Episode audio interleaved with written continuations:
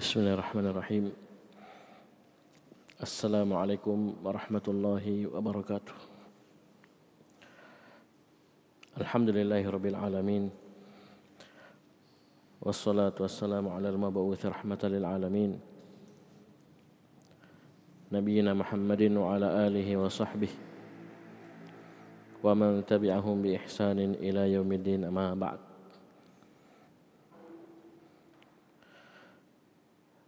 jemaah salat maghrib yang dimuliakan oleh Allah Subhanahu wa taala.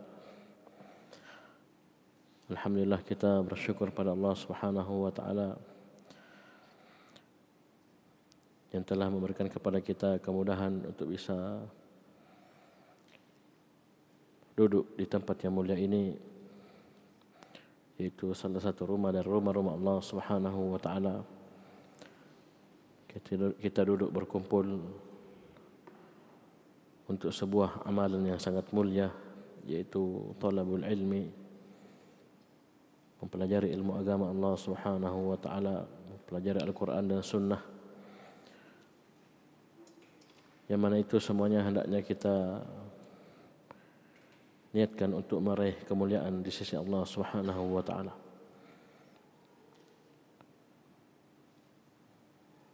Kita lanjutkan pelajaran kita membaca kitab Al-Kabair. Kitab yang berisi tentang penjelasan dosa-dosa besar. Karya Al-Imam Al-Hafidh Muhammad ibn Ahmad ibn Uthman Al-Zahabi rahimahullah. Dan di dalam kitab ini beliau menyebutkan 76 dosa besar. Ya, lengkap beserta dengan dalilnya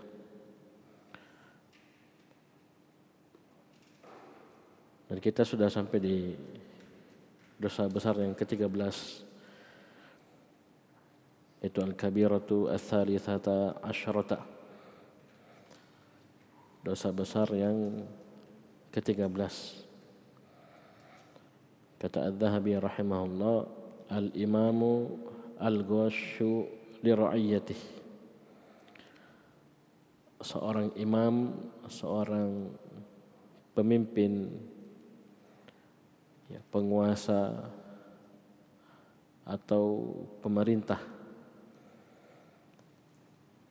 Yang al-ghasyu li ra'iyatih yang menipu rakyatnya. Al-ghasyu itu maknanya lebih umum daripada sekedar menipu. Ya walaupun di terjemahannya mungkin disebutkan menipu al-gish al-zalimu pemimpin yang zalim. al-jabbar yang semena-mena. Ya yang zalim. Taib. Sepintas lalu kita membaca judul ini dosa besar yang ke-13. Ini seakan-akan hanya untuk pemerintah kita atau penguasa kita. Oleh karena itu Az-Zahabi rahimahullah mengingatkan kita di poin ke-89 ini di dalil bahwasanya Nabi sallallahu alaihi wasallam bersabda kullukum ra'in setiap dari kalian merupakan ra'in, merupakan pemimpin. Di sinilah jelas bagi kita bahwasanya judul ini atau pembahasan ini bukan khusus untuk pemerintah saja, penguasa saja, tapi seluruh pemimpin. Seluruh pemimpin. Nah, kita sudah sebutkan eh, termasuk seorang suami dia memimpin rumah tangganya. Seorang istri dia memimpin mengurusi harta suaminya.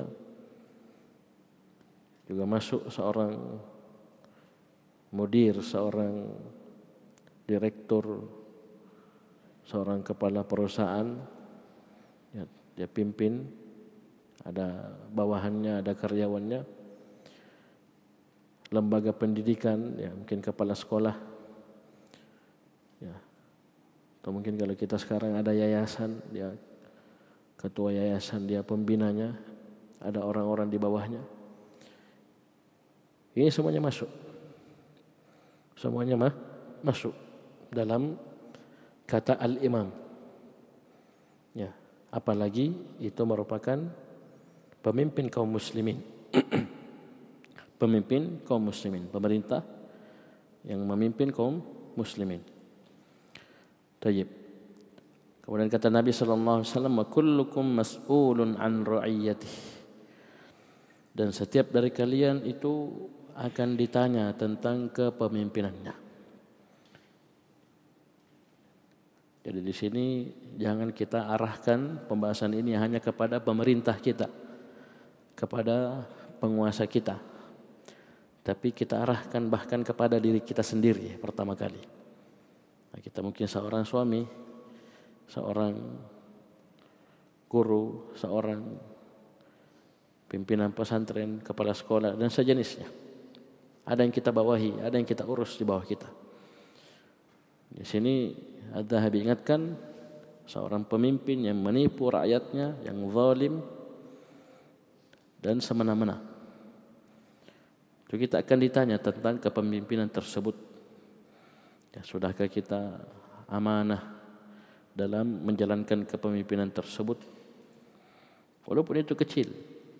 Ya, mungkin kita ada istri. Ya, kalau belum punya anak, ya berdua saja. Kalau sudah punya anak, ya dengan anak-anaknya dia pimpin keluarganya dan kita akan ditanya tentang kepemimpinan tersebut kita akan dimintai pertanggungjawaban atas kepemimpinan tersebut ya bisa dipahami karena mungkin sebagian kita menganggap ini ya sudah cocok ini pembahasannya pas ini untuk pemerintah yang zalim langsung pikirannya ya mengarah ke orang tertentu, pemerintah tertentu. Ya, ini umum. Ya, ini umum. Jadi masuk pemerintah ya atau kepemimpinan yang luas yang mencakup ya sebuah, sebuah negara, sebuah wilayah. Ya. Misalnya kalau kita Indonesia presiden, ada gubernur satu kabu, satu provinsi, ada bupati satu kabupaten, ada camat ya satu kecamatan ada wali kota ya taib dan masuk juga ke kepemimpinan yang wilayahnya lebih kecil. Lebih kecil. Taib.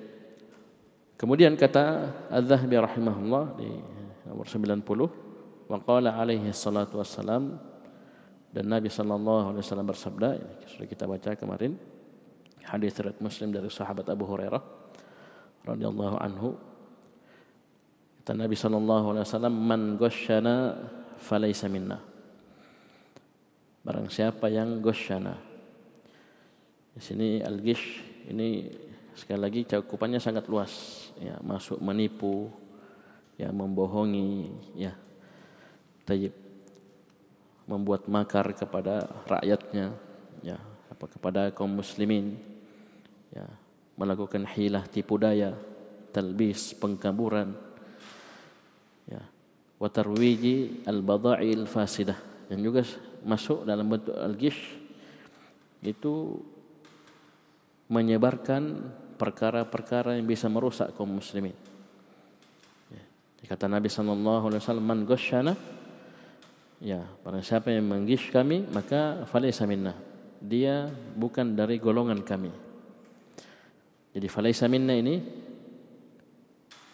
ini merupakan lafaz yang menunjukkan bahwasanya perkara tersebut adalah do, dosa besar. Ya, jadi antum kumpul-kumpul ya.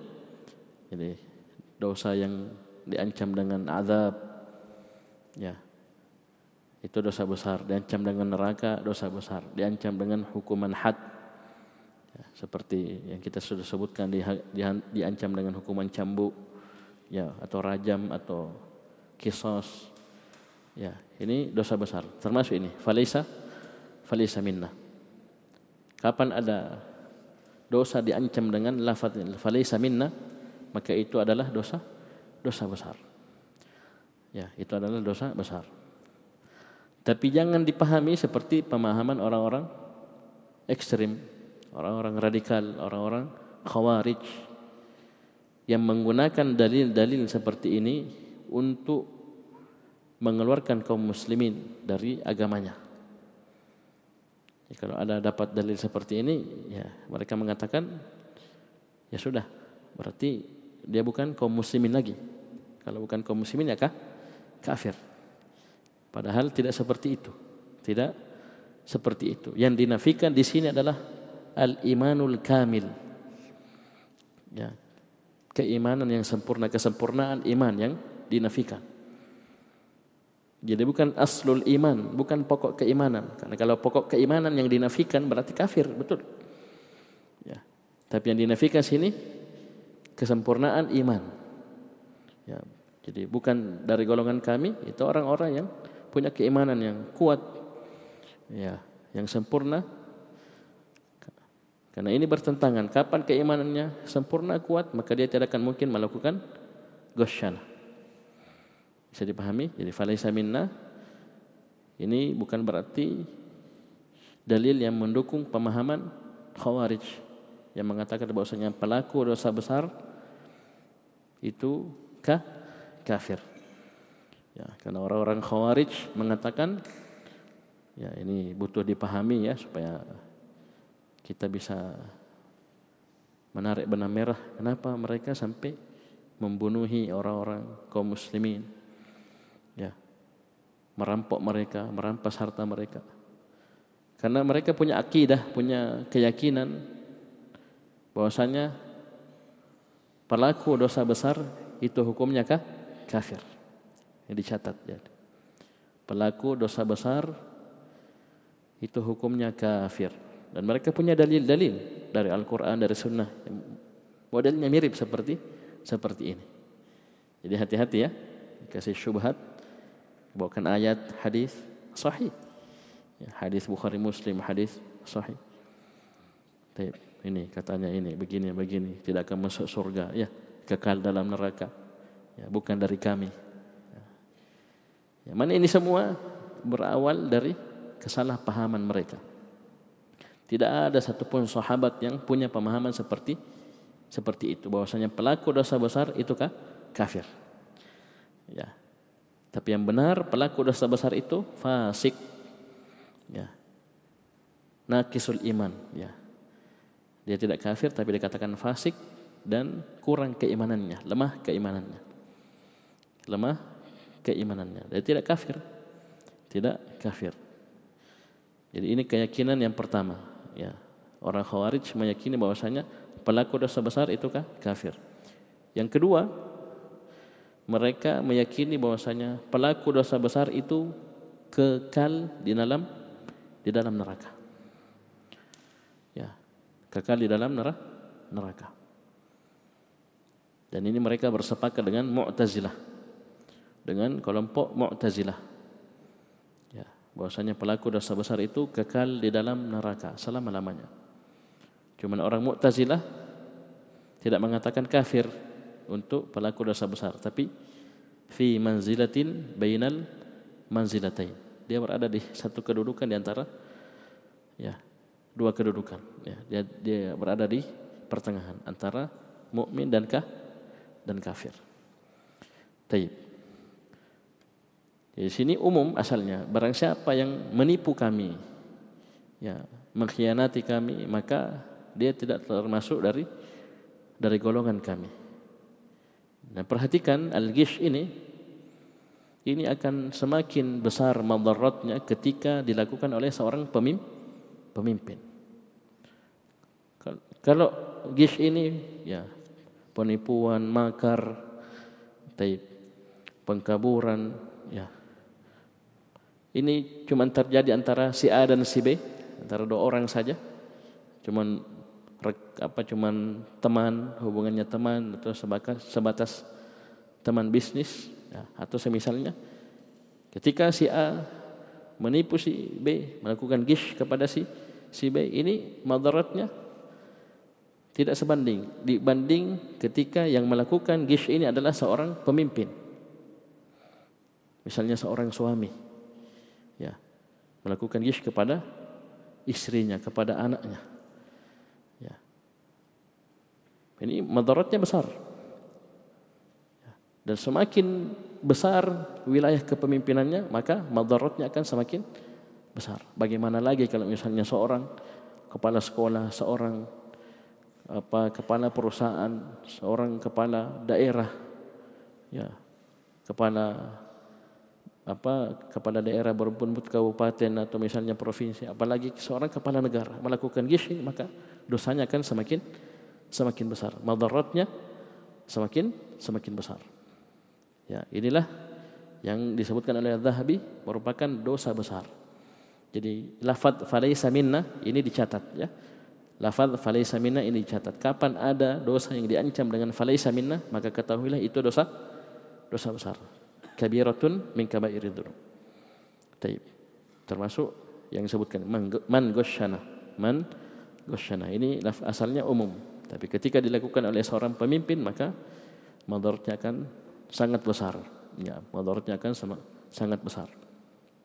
Kemudian kata Az-Zahabi rahimahullah beliau bawakan dalil-dalil umum. Wa qala alaihi salatu wassalam hadis riwayat Bukhari dan Muslim muttafaqun alaih dari sahabat Abdullah ibn Umar radhiyallahu anhuma. Nabi sallallahu alaihi wasallam bersabda, "Az-zulmu dzulumatun yaumal qiyamati." kezaliman itu adalah zulumat, adalah kegelapan demi kegelapan. Kapan? Yaumal qiyamati, nanti pada hari kiamat. Ini az-zulm. Kezaliman. Apalagi yang melakukan kezaliman tersebut adalah seorang pemimpin. Pemimpin. Nauzubillah. Ya. ya coba coba dudukkan ini. Sama dengan tadi. Gish. Ya. Ya. Penipuan pengkhianatan makar tipu daya. Ya. Kalau dilakukan oleh seorang yang bukan pemimpin ya itu sudah dosa besar. Sudah? Sudah dosa besar. Dan madaratnya sudah besar. Tapi bayangkan kalau itu dilakukan oleh seorang pemimpin. Sama kezaliman mungkin seorang anak kecil bisa saja menzalimi temannya yang lain kezaliman seorang santri kepada santri yang lainnya ini sudah kezaliman.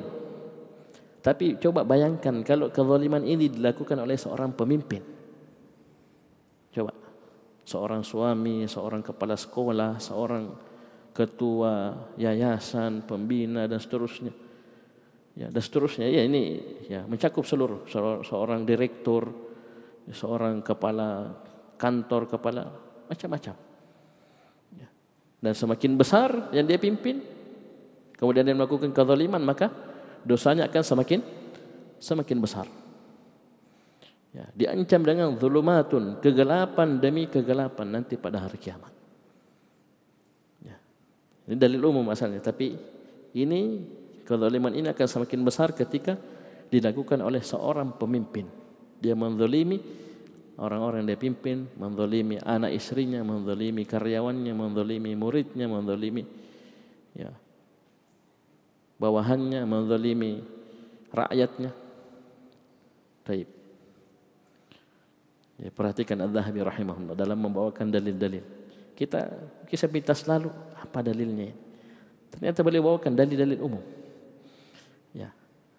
Dalil-dalil umum. Yang kalau dilakukan dosa tersebut oleh seorang itu sudah dosa besar asalnya. Tapi di sini beliau menyebutkan Al-Imam Al-Ghosh li ra'iyatihi al-zalimu al-jabbar. Ya, beliau kasih judul seorang pemimpin yang menipu rakyatnya, yang zalim lagi semena-mena. Tayyib. Dan bisa perhatikan, lihat. Ya. Kezaliman-kezaliman yang terjadi dalam kepemimpinan yang kecil, yang sempit sampai kepemimpinan di sebuah negara, negara antum lihat saja di sekitarnya antum mungkin ada tetangganya, ada kerabatnya, ada masalah bentuk kezaliman. Entah itu KDRT atau yang lainnya ya kezaliman itu bukan harus bukan hanya sekedar secara fisik ya apalagi kita sudah paham bukan hanya zalim yang di diingatkan di sini tapi al-ghosh al-gish itu lebih umum lebih jauh ya taib kemudian terus ke atas ke atas ke atas semakin besar lakukan oleh kepala daerah bahkan kepala kepala negara Coba lihat. Ya, coba li, coba lihat. Di sekitar kita di tercatat dalam kalau di sebuah bangsa, sebuah negara itu sampai tercatat dalam sejarah negara tersebut, secara sejarah bangsa tersebut. Taib. Dan ini luar biasa ini dari zaman dahulu ya. Zaman dahulu ya selepas kepemimpinan kekhilafan para sahabat radhiyallahu anhum khulafaur rasyidin terus ha, masuk di zaman tabi'in ya muncullah pemimpin-pemimpin zalim ya pemimpin-pemimpin yang dikenal dengan kezalimannya ya tapi subhanallah ya coba lihat ya sezalim-zalimnya pemimpin di masa itu ketika mereka terbimbing di atas bimbingan kenabian bimbingan wahyu Betul Nabi sudah tidak ada.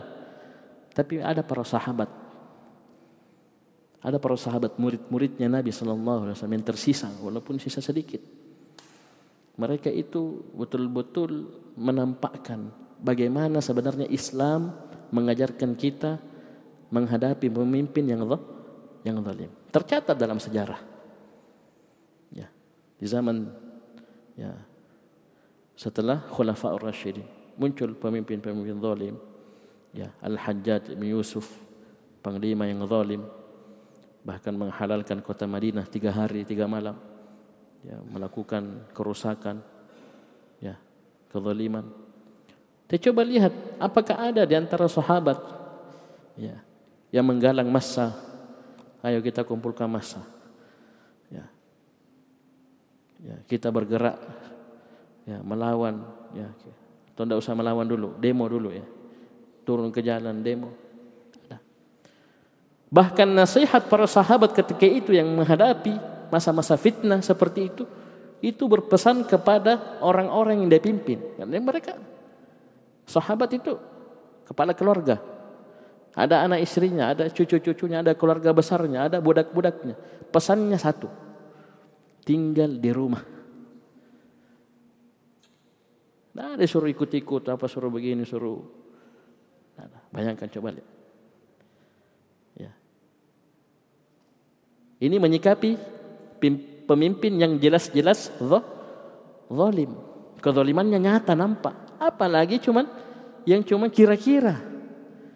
Ya, bahkan banyak yang memuji. Nampak kebaikannya. Nah ini lebih ngawur lagi. Dibilang zalim. Dari sisi mana zalimnya pemerintah tersebut, penguasa tersebut? Yang jelas-jelas zalim saja tetap tidak dibenarkan. Ya, mengingkari kemungkaran dengan cara-cara yang tidak syar'i. Ya. Lihat kemarin sampai ada yang meninggal satpam di daerah Palopo. Demo, demo. Ya. Ya, dorong pagarnya, jatuh pagarnya kena satpam, meninggal satu orang. Apakah seperti ini Islam mengajarkan kita? Kalau anggaplah misalnya yang demo tersebut mengatakan ini orang zalim, pemirsa zalim. Ya, atau tidak sejalan dengan pendapatnya? Tidak seperti itu. Tidak seperti itu. Itu sudah sering kita ingatkan, sudah sering kita ingatkan.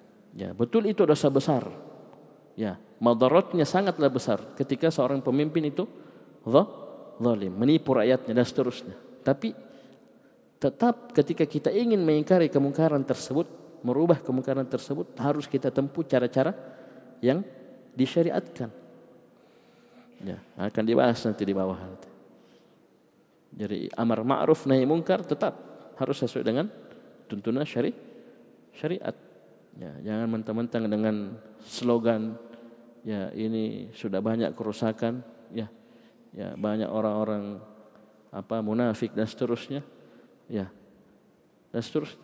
Kemudian kita melakukan cara-cara yang tidak tidak syar'i. Membuat masyarakat itu benci sama pemerintahnya. Tidak ada ajaran-ajaran seperti itu. Kalau memang pemerintahnya salah, pemimpinnya salah, nasihati dengan sembunyi-sembunyi. Bukan menjelek-jelekan pemerintah, bukan. Karena pemerintah itu dalam syariat Islam adalah sesuatu yang dimuliakan, dihormati. Karena memang posisinya apa? Untuk mengatur. Coba ada sosok pemerintah, sosok penguasa, pemimpin. Ya, gara-gara tidak dihormati, ya pengaruh kepemimpinannya tidak ada. Ya, orang patah toai, orang kurang ajar sama dia, orang tidak mau mendengar gara-gara hal-hal yang seperti ini.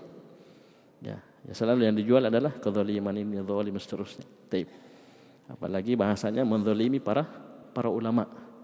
Ya. Siapa ulama yang dimaksud?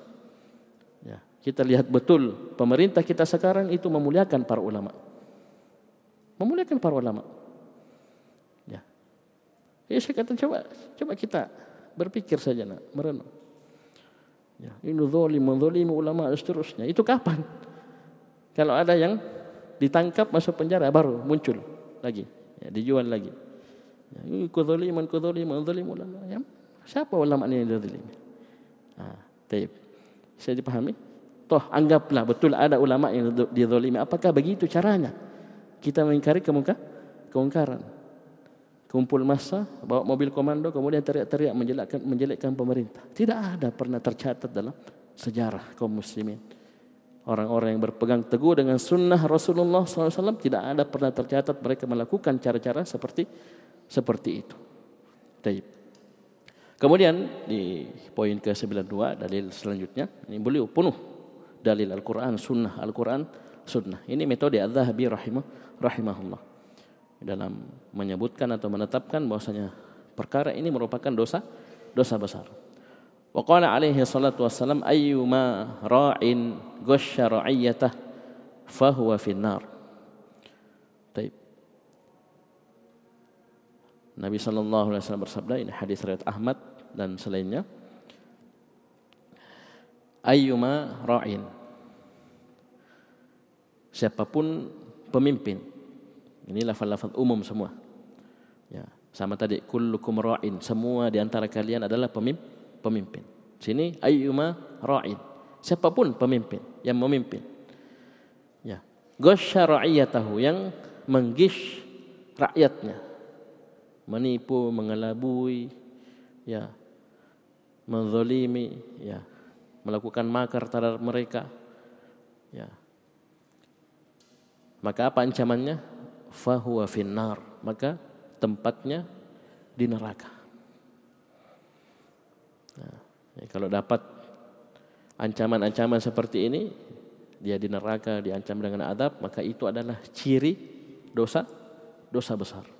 Kita dapat dalam Al-Quran, dalam hadis yang sahih, sebuah perkara diancam dengan neraka, maka ketahuilah itu adalah dosa dosa besar.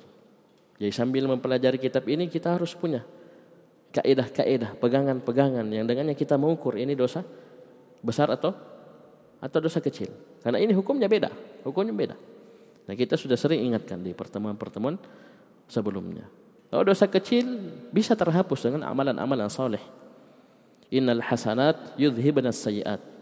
Sungguhnya kebaikan-kebaikan itu, amalan-amalan soleh itu bisa menghapuskan as-sayiat, dosa-dosa.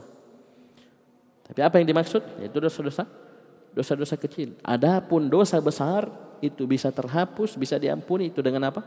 Tahu? Taubatan nasuha. Ya ayyuhalladzina amanu tubu ilallahi taubatan nasuha. Wahai orang-orang beriman, bertobatlah kalian kepada Allah dengan taubatan nasuha. Dan taubatan nasuha, taubat yang sebenar-benarnya taubat itu ada berapa syaratnya kemarin? Abdullah? Hafal? Siapa yang hafal? Ada berapa? Ada lima. Yang pertama, dia tobat ikhlas. Betul-betul karena Allah. Takut akan adab Allah. Siksa Allah. Dia ingin masuk surga. Ya, bukan karena takut aparat. Takut ditangkap. Ya. Atau memang sudah tidak bisa lari. Tobat. Tak lillahi taala, ikhlas. Kedua, ikhlas, dia berhenti, betul-betul berhenti. Ya, orang tobat apalagi ini al-kabair dosa-dosa besar dia dikatakan tobat ketika dia betul-betul berhenti dari dosa tersebut. Ya, bahasanya itu bahasa Arabnya ikhlas, dia mencabut dirinya dari dosa. Maksudnya apa? Seakan-akan dia terendam, tercebur di dosa, dia cabut dirinya. Dia lepaskan dirinya dari dosa, berhenti. Yang ketiga, ada an-nadam, ada penyesalan. Dia betul-betul menyesali dengan penyesalan yang yang sangat ya akan atas dosa dosa tersebut. Ya. Apalagi ketika dia punya ilmu yang mendalam tentang bahaya do, bahaya dosa, pengaruh dosa, dampak buruk dosa, dampak negatif dosa. Kemudian yang keempat al-azm ya setelah dia menyesali ya dia harus punya tekad azm tekad kuat untuk tidak mengulangi dosa tersebut di di masa yang akan datang. Jadi berkumpul keikhlasan, dia berhenti dari dosa, ya dia menyesal dan harus ada tekad. Tekad kuat, bukan hanya menyesal saja, nangis-nangis, tidak ada tekad, ya, lembek, lemah. Ya besok jatuh lagi, terulang lagi. Walaupun ini bukan syarat ya. Perhatikan jamaah sekalian, perhatikan Bukan syarat taubatan nasuha seorang itu tidak terjatuh lagi dalam dosa. Ya. Jangan pernah mencela saudara kita, mencela diri kita ketika kita betul-betul sudah bertobat dengan syarat-syarat tersebut. Kemudian kita terjatuh lagi, terjatuh lagi. Terjatuh tobat lagi. Ya, terus jatuh lagi tobat lagi. Tidak ada habisnya. Bisa dipahami? Oleh karena itu tidak ada ditulis poin kesekian syarat tobat itu tidak terjatuh tidak terjatuh lagi, tidak ada. Cuman kalau kita perhatikan cermati syarat-syarat ini luar biasa, kemungkinannya kecil. Tetap ada kemungkinan namanya kita manusia, tetap ada kemungkinan untuk terjatuh kembali tapi kecil sekali. Bayangkan dia betul-betul lillahi taala ikhlas, dia takut neraka, takut adab Allah, betul-betul yang mengharap surga. Ya dia menyesali, dia berhenti dan dia bertekad kuat untuk tidak mengulangi dosa tersebut. Ini kalau bergabung ini diramu dalam satu ya satu ramuan wah, luar biasa. Terkumpul dalam satu ya diri seorang hamba insya Allah ya kecil kemungkinan dia terjatuh kembali. Tapi anggaplah dia terjatuh kembali maka dia taubat lagi dengan syarat-syarat yang kita sebutkan. Kemudian yang kelima masih ada waktu. Masih ada waktu. Ya, jadi bukan hanya data kita yang punya batas waktu. Ya, pulsa kita bukan. Ya. Tapi taubat juga itu punya batas waktu diterimanya taubat. Kapan lewat waktunya walaupun dia taubat tidak diterima. Dan batas ini ada dua, ada dua. Yang pertama sebelum nyawa sampai di tenggorokan. Maksudnya apa? Sebelum sakratul maut. Tahukah kita jamaah sekalian bahwasanya Firaun ketika ditenggelamkan sedikit lagi mati, ya, sudah sakratul maut, itu beriman. Beriman, kita baca surah Hud.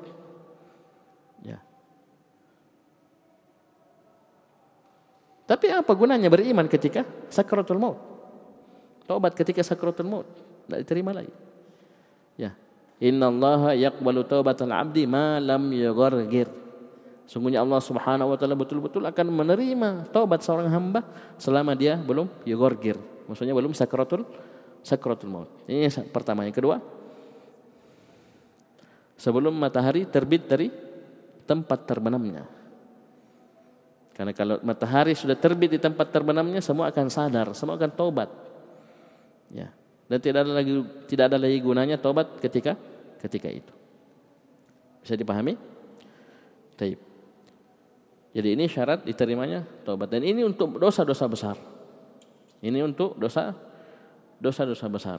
Ditambah syarat yang keenam ya, kalau ada hubungannya dengan hak orang lain. Ya.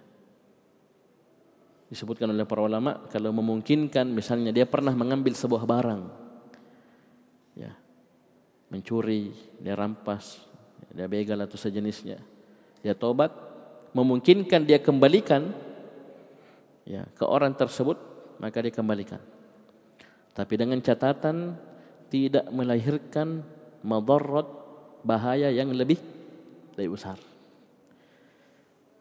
Contoh misalnya, dia pernah mencuri HP, HP-nya masih ada di produksi. Ya. Ini HP, coba antum bisa bayangkan kalau dia kembalikan langsung, dia sudah tobat. Dia tahu orangnya ini ya, saya curi HP-nya, rumahnya ini. Dia bawa HP-nya, menghadap ke orangnya langsung, coba lihat. Ada madarat yang lebih besar yang bisa muncul. Bisa jadi dia dibunuh di situ. Dipukuli. Oh kamu yang curi. Bukannya malah dimaafkan. Ini dipertimbangkan. Ini harus ya apa punya perhitungan dari sisi madarat. Ya. Ya sampai dikembalikan saya tobat Ustaz, tobat tobat ini saya beli HP baru, HP saya ganti HP-nya baru. saya kembalikan datang ke rumahnya. Wah, itu bisa bisa mampus. Tapi ada cara lain, ada cara lain kita belikan HP yang sama seperti yang kita curi, yang kita rampas, yang kita ambil tanpa hak. Kemudian kita bungkus. Sekarang kan canggih, alhamdulillah. Kita bungkus, kita ki, kita kirim. Pengirimnya apa? Hamba Allah yang bertobat. Ya, tuh. dan seterusnya. Ya, hamba Allah yang takut kepada Allah, takut kepada. Ya, ah, kasih catatan-catatan. Ini HP tak dulu yang Ya, tidak usah tahu saya, tidak usah tidak penting. Yang penting saya kembalikan barang tak. Ya. Bisa dipahami? Itu bisa dikirim pakai Gojek, pakai Gosen apa macam-macam. Apakah namanya itu? Ya. Kurir. Ya. Bila saja intinya sampai. Ini contoh, contoh. Yang penting dengan catatan tidak menimbulkan madarat yang lebih lebih besar. Ini ketika dosa tersebut berkaitan dengan hak hak makhluk. Taip. Kemudian kata Zahabi rahimahullah wa qala man istar'ahu Allah ra'iyatan thumma lam yuhitha bi nushin illa haramallahu alaihi al-jannah. Nomor tiga hadis Taib. Di catatan kaki nomor empat ini hadis riwayat Bukhari. Taib. Dan Muslim. Muttafaqun alaih dari hadis Ma'akil ibn Yasar radhiyallahu anhu. Nabi sallallahu alaihi wasallam bersabda, "Man istar'ahu Allah ra'iyatan." Barang siapa yang Allah Subhanahu wa taala jadikan dia pemimpin yang mengurusi rakyat. Ya. Sekali lagi yang seperti ini jangan dipahami nanti dia presiden, dia wakil presiden, dia gubernur. Ini mencakup seluruhnya. Ya. Mencakup seluruhnya, seluruh pemimpin. Ya, bahkan kita sebagai kepala rumah tangga, ya, kepala pondok, ya, pesantren atau kepala sekolah dan sejenisnya itu masuk. Para siapa yang Allah Subhanahu wa taala jadikan dia pemimpin sebuah rakyat, ya, urusi rakyat, thumma lam yuhitaha binushin. Kemudian dia tidak sungguh-sungguh menasihatinya. Ini bahasa umum sekali, luar biasa. Ya, thumma lam yuhitaha binushin. Jadi dia tidak bersungguh-sungguh dalam menasihatinya, ya, meluruskannya, ya, ketika ada yang bengkok, ada yang salah, terjadi kemungkaran, dia tidak ingkari, ya, tidak ada amar ma'ruf nahi mungkar. Maka apa kata Nabi SAW? Illa haramallahu alaihi jannah. Kecuali Allah Subhanahu wa taala akan haramkan untuknya surga. Ini dalil-dalil ini kalau kita dengar sepintas selalu ya sudah masuk pemahamannya orang khawarij ya berarti sudahkah kafir. Di sini Allah haramkan surga. Taib. Nah, oleh karena itu kata para ulama disebutkan ya bahwasanya dalil-dalil seperti ini jangan dipahami bahwasanya orang yang melakukan dosa tersebut itu kah kafir. Ya, ka? kafir. Baik. Ini kemudian lafaz di bawah ya masih satu riwayat lafaz yang lainnya fi lafdhin yamutu hina yamutu wa huwa ghashun li ra'iyatihi illa haramallahu alaihi jannah. Sama persis ya, hadis muttafaqun alaih. Dalam lafaz yang lain yamutu hina yamutu. Dia meninggal di waktu dia meninggal wa huwa ghashun. Perhatikan waw sini. Ini waw bukan waw ataf. Ini namanya waw haliyah. Waw ha haliyah. Jadi dia meninggal dalam keadaan goshun lirayati. Dia meninggal dalam keadaan apa? Menipu rakyatnya, tidak menasihati rakyatnya, tidak menegakkan amar ma'ruf nahi mungkar di tengah rakyatnya.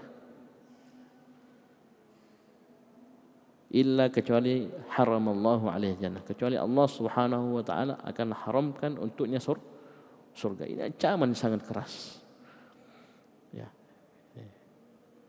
Ya, lafaz-lafaz seperti ini ini hanya untuk dosa-dosa besar. Ya, bahkan Allah Subhanahu wa taala gunakan ini untuk dosa yang paling besar, dosa besar yang paling besar, yaitu kesyirik, kesyirikan. Dalam surah Al-Maidah Allah Subhanahu wa taala berfirman, "Innahu may yusyrik billah faqad harrama Allahu 'alaihi al-jannah wa ma'wahu an-nar wa ma lidh-dhalimin min ansar." Sungguhnya barang siapa yang menyerahkan ibadahnya kepada selain Allah melakukan kesyirikan maka sungguh Allah Subhanahu wa taala telah mengharamkan surga atasnya dan tempatnya di neraka. Dan tidak ada satupun penolong bagi orang-orang yang zalim. Ya kalau ini ya kesyirikan yang syirik akbar ya jelas kekafiran. Mengeluarkan seorang dari dari agama. Bisa dipahami? Nah, berbeda yang disebutkan di sini. Ya tapi ada yang butuh, butuh kita ingatkan sini. Di sini Nabi memakai wa huwa ghashun li ra'iyatihi. Dia yamutu hina yamut, dia meninggal mati dalam keadaan. Ini makna wa haliyah. Berarti apa? Dosa tersebut dia bawa mati. Dia tidak bertobat sebelum mening meninggal. Nah, ini yang kita isyaratkan tadi. Kalau orang sebesar apa pun dosanya, Bahkan dia musyrik, dia kafir misalnya. Dia taubat, Allah ampu. Hei, Allah ampu. Allah ampuni. Betapa banyak orang kafir masuk Islam, musyrik masuk Islam, taubat. Allah ampuni. Dengan catatan apa dia? Tau? Taubatan nasuh? Nasuha. Coba lihat para sahabat dahulu sebelum masuk Islam ada yang apa Yahudi, Nasara, ada musyrikin. Masuk Islam Allah ampuni. Bahkan Nabi jelaskan wal Islamu yahdimu ma qablahu. Islam itu menghancurkan seluruh dosa yang dilakukan sebelum sebelumnya. Jadi orang masuk Islam itulah, masya Allah. Ya, dosa-dosa yang sudah dilakukan sebelum dia masuk Islam sudah diampuni. Belum lagi dia melakukan amalan-amalan soleh dan seterusnya. Bisa dipahami? Ya, ini dalam sekali makna disebutkan di lafaz riwayat yang yang kedua ini. Jadi betul-betul dia bawa mati dosa. Dia tidak bertobat dari dosa tersebut sebelum dia mening meninggal. Ya, ini yang diancam yang kita ingatkan tadi. Kalau dia bertobat, insya Allah, Inna Allah yang dzunuba jami'an. Sungguhnya Allah Subhanahu wa taala, inna Allah kuatkan betul-betul sungguh Allah Subhanahu wa taala yang dzunuba. Allah mengampuni dosa-dosa pakai alif lam mencakup seluruh do mencakup seluruh do dosa-dosa apa pun, dosa kesyirikan, kekafiran, ya, sihir dan seterusnya kalau dia tobat Allah ampuni. Bahkan Allah kuatkan jami'an tanpa terkecuali semuanya. Allah ampu ampuni.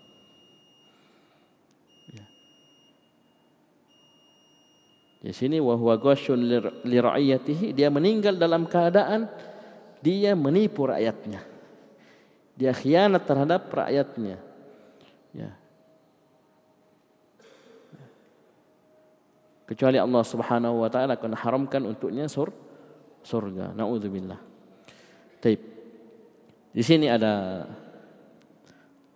uh, ungkapan yang bagus dari Syekh Abdul Razak Ibn Abdul Muhsin Al-Abbad Al-Badar hafizahullah.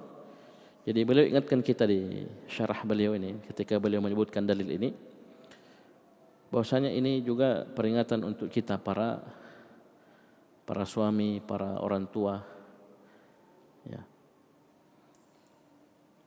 Dan ini kita sudah isyaratkan sebelumnya bahwasanya jangan sampai kita memasukkan ke dalam rumah kita perkara-perkara yang bisa merusak anak istri kita.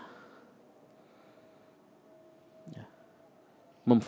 Memfasilitasi mereka pada perkara-perkara yang bisa merusak mereka, merusak akhlaknya, merusak akidahnya, merusak agamanya. Ya. Ini hati-hati. Kalau zaman sekarang ini terkumpul semuanya di sini. Ya. Kerusakan akhlak, kerusakan akidah, syubhat, syahwat ini ada semua di sini. Hati-hati. Kata Syekh, hatta wa in qala lam urida ayafsudu. Sampai walaupun dia bilang saya tidak ingin Ustaz, saya tidak ingin dia mereka rusak karena barang tersebut, benda tersebut atau hal tersebut. Jitu biha lam urid ayafsudu. Saya bawa itu, saya kasih mereka, saya belikan mereka, saya fasilitasi mereka itu, saya tidak inginkan agar mereka rusak. Tapi yakunu waqi'uhu kama kila. Tapi kenyataannya itu seperti yang dikatakan penyair alqahu fil yammi maktufan wa qala lahu iyyaka iyyaka an tabtala bil ma. Dia lempar seorang di lautan dalam keadaan terikat tangan dan kakinya. Ya. Kemudian dia bilang ke orang tersebut, "Ya hati-hati kamu jangan sampai kau basah kena air." Loh bagaimana biasa tidak bisa tidak kena air, dia tidak bisa goyang. Maksudnya tidak ditempuh sebabnya. Dia dilempar dalam keadaan terikat. Ya. Perhatikan sini kata Syekh, "Ma yumkinu yad'uhu amama wasailil fasadi wa fil waqti nafsi yaqulu uridu lahu salama." Tidak mungkin ya seorang pemimpin, seorang ayah, seorang suami meletakkan di hadapan anak anak istrinya perkara-perkara yang bisa merusak mereka. Dia yang letakkan, dia yang fasilitasi, dia yang belikan. Wa fil waqti nafsi kemudian di waktu yang bersamaan dia bilang uridu lahu salama. Saya ingin dia salah selamat. Saya ingin keluargaku selamat. Padahal dia sendiri yang fasilitasi, yang belikan, yang sediakan perkara-perkara yang bisa merusak. Ah, ini sama dengan ucapan penyair tersebut. Kamu mau tidak kena air, kemudian kamu lempar dia dalam keadaan terikat tangan dan kakinya. Bagaimana bisa tidak kena air? Engkau belikan, engkau fasilitasi, engkau masukkan ke dalam rumah perkara yang bisa merusak. Kemudian kamu bilang, saya ingin mereka salah. Selamat dunia akhirat, selamat akhlaknya, selamat agamanya, selamat akidahnya. Bagaimana mungkin? Jadi saya katakan dari awal bahwasanya pembahasan ini ini kita kena semua. Bahkan akhwat juga kena, termasuk akhwat juga pemimpin, pemimpin di rumah suaminya. Pemimpin di rumah suaminya mengatur suaminya, anak-anaknya, dia urusi apalagi ketika suaminya pergi pergi kerja, pergi mencari nafkah. Ini hati-hati.